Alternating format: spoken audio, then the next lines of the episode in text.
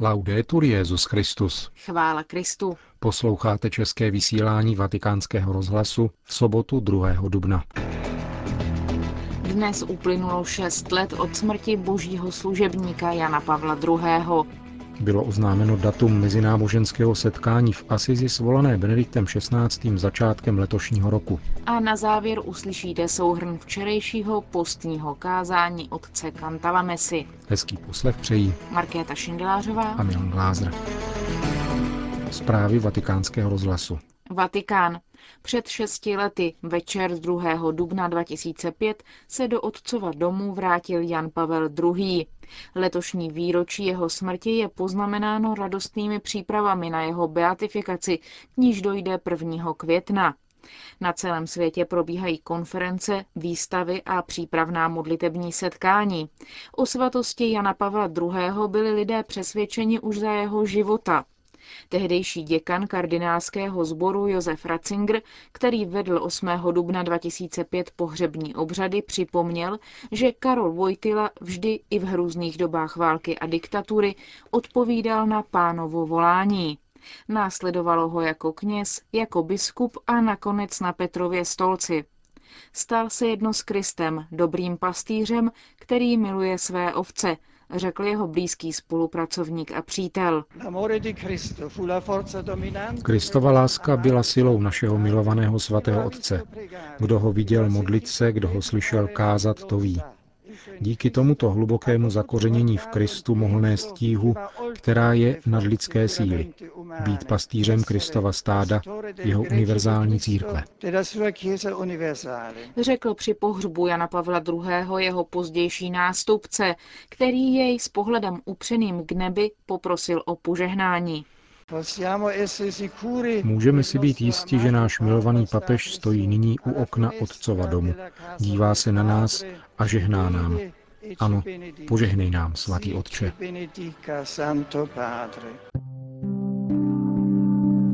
Vatikán. Benedikt XVI. dnes ráno přijel na audienci prefekta Kongregace pro svatořečení kardinála Angela Amata. Autorizoval přitom kongregaci k promulgaci dekretů týkajících se 29 budoucích blahoslavených a šesti nových božích služebníků. Mezi novými budoucími blahoslavenými figuruje 23 mučedníků španělské občanské války, kteří byli zavražděni z nenávisti k víře v roce 1936. 22 z nich bylo členy oblátů neposkvrněné Pany Marie a jeden laik. Dalším mučedníkem je premonstrát otec Pietro Adriano Toulouse, který byl popraven gilotinou během francouzské revoluce právě proto, že byl kněz.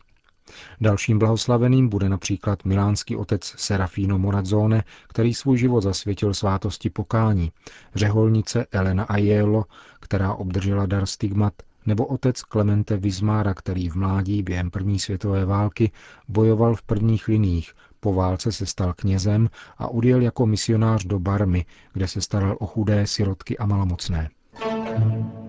Asizi. Přesně 25 let od prvního světového dne modliteb za pokoj, který svolal do Asizi v roce 1986 ctihodný Jan Pavel II., se do města svatého Františka vydá i Benedikt XVI. Svůj záměr vydat se jako poutník do Asizi oznámil Benedikt XVI. už letos 1. ledna. Pozval na tuto pouť všechny bratry křesťany různých vyznání, představitele světových náboženských tradic a v duchu i všechny lidi dobré vůle. Dnes bylo na tiskové konferenci oznámeno, že pouť Benedikta XVI. do Asizi se bude konat letos 27. října. Letošní mezináboženské setkání v Asizi, na kterém Benedikt XVI. promluví, má za téma Poutníci pravdy, poutníci míru. Podle přání Benedikta XVI. bude mít formu pouti, protože, jak vysvětluje vatikánské tiskové středisko, každá lidská bytost je poutníkem hledajícím pravdu a dobro a věřící je stále na cestě k Bohu. Druhé postní kázání, které otec Raniero Cantalamessa včera pronesl před svatým otcem a jeho spolupracovníky z římské kurie, bylo podobně jako to první zaměřeno na pojem lásky. Tentokrát však papežský kazatel rozjímal o lásce boží. Výraz láska boží, podotknul přitom, má dva velmi odlišné akcenty. V jednom je Bůh předmětem a ve druhé podmětem. Jednou označuje naši lásku k Bohu a po druhé lásku Boha k nám. Člověk, jak známo, přirozeně inklinuje spíše k aktivitě než pasivitě, k tomu být spíše věřitelem než dlužníkem. Upřednostňuje se první význam, tedy to, co činíme my ve vztahu k Bohu. Biblické zjevení však dává přednost druhému významu, tedy lásce Boha k nám. Aristoteles, pokračoval otec Kantalamesa, schrnul řecké pohanské pojetí Boha, když ve své metafyzice napsal, že Bůh hýbe světem, protože je milovaný. To znamená proto, že je předmětem lásky a příčinou účelovou veškerého stvoření. Bible však praví přesný opak. Bůh stvořil svět a hýbe světem, protože miluje svět. V tom záleží láska, píše svatý apoštol Jan, ne, že my jsme milovali Boha, ale že On si zamiloval nás. Jan je mužem velkého rozletu. Ostatní se při rekonstrukci dějin Krista zastavili u jeho narození z Pany Marie. On však činí velké skoky zpět, z času až do věčnosti, když píše, na počátku bylo slovo. To též činí ve vztahu k lásce. Všichni, včetně Pavla, mluvili o lásce boží zjevené v dějinách a vrcholící smrtí Krista. On však dohlédl za dějiny. Nepředstavuje nám jenom Boha, který miluje, ale Boha, který je láska.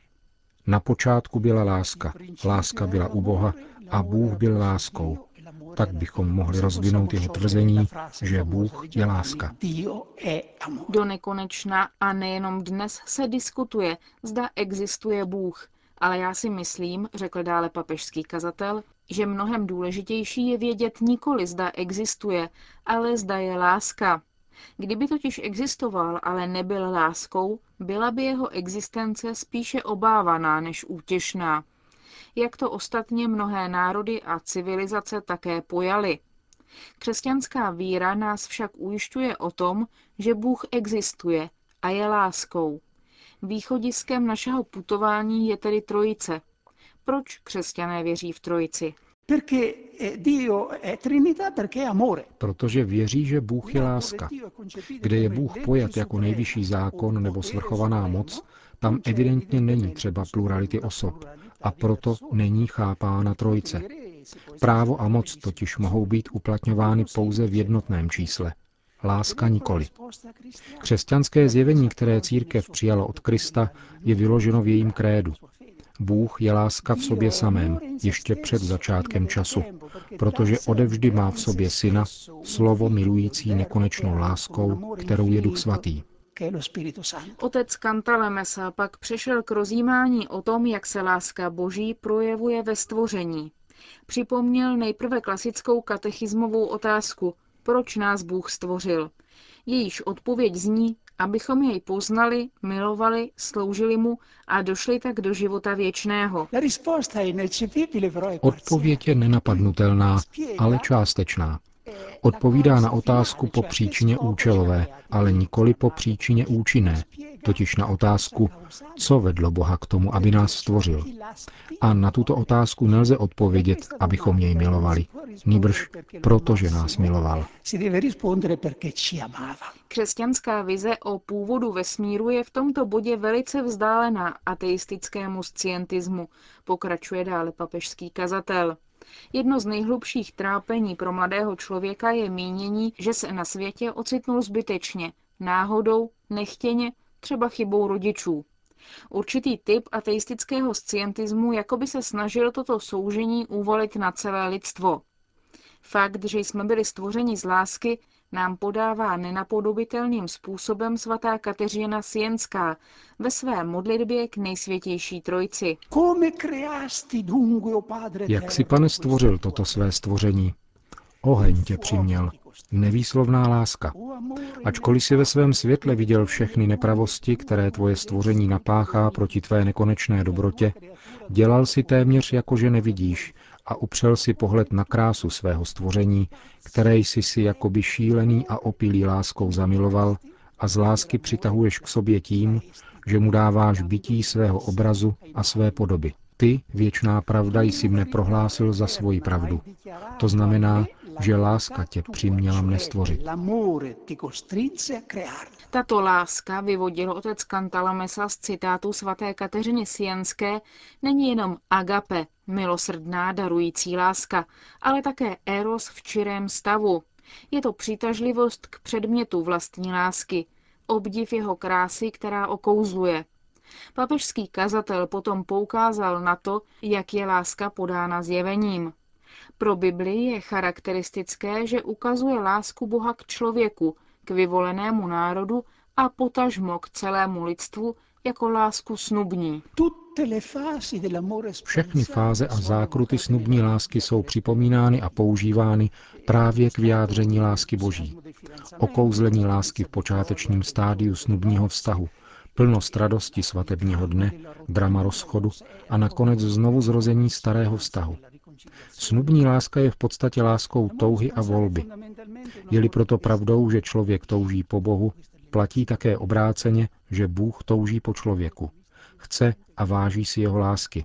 Raduje se z ní, jako se raduje ženich z nevěsty.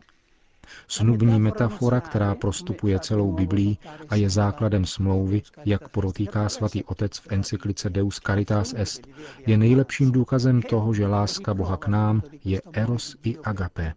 Je obdarováním i touhou zároveň, protože kdo netouží, aby mu byla láska opětována, vůbec mu na milované osobě nezáleží.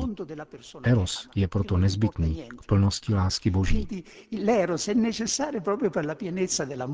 Nejvyšším důkazem lásky Boha k člověku je Kristus, pokračoval dále otec Cantalamessa analýzou událostí vtělení.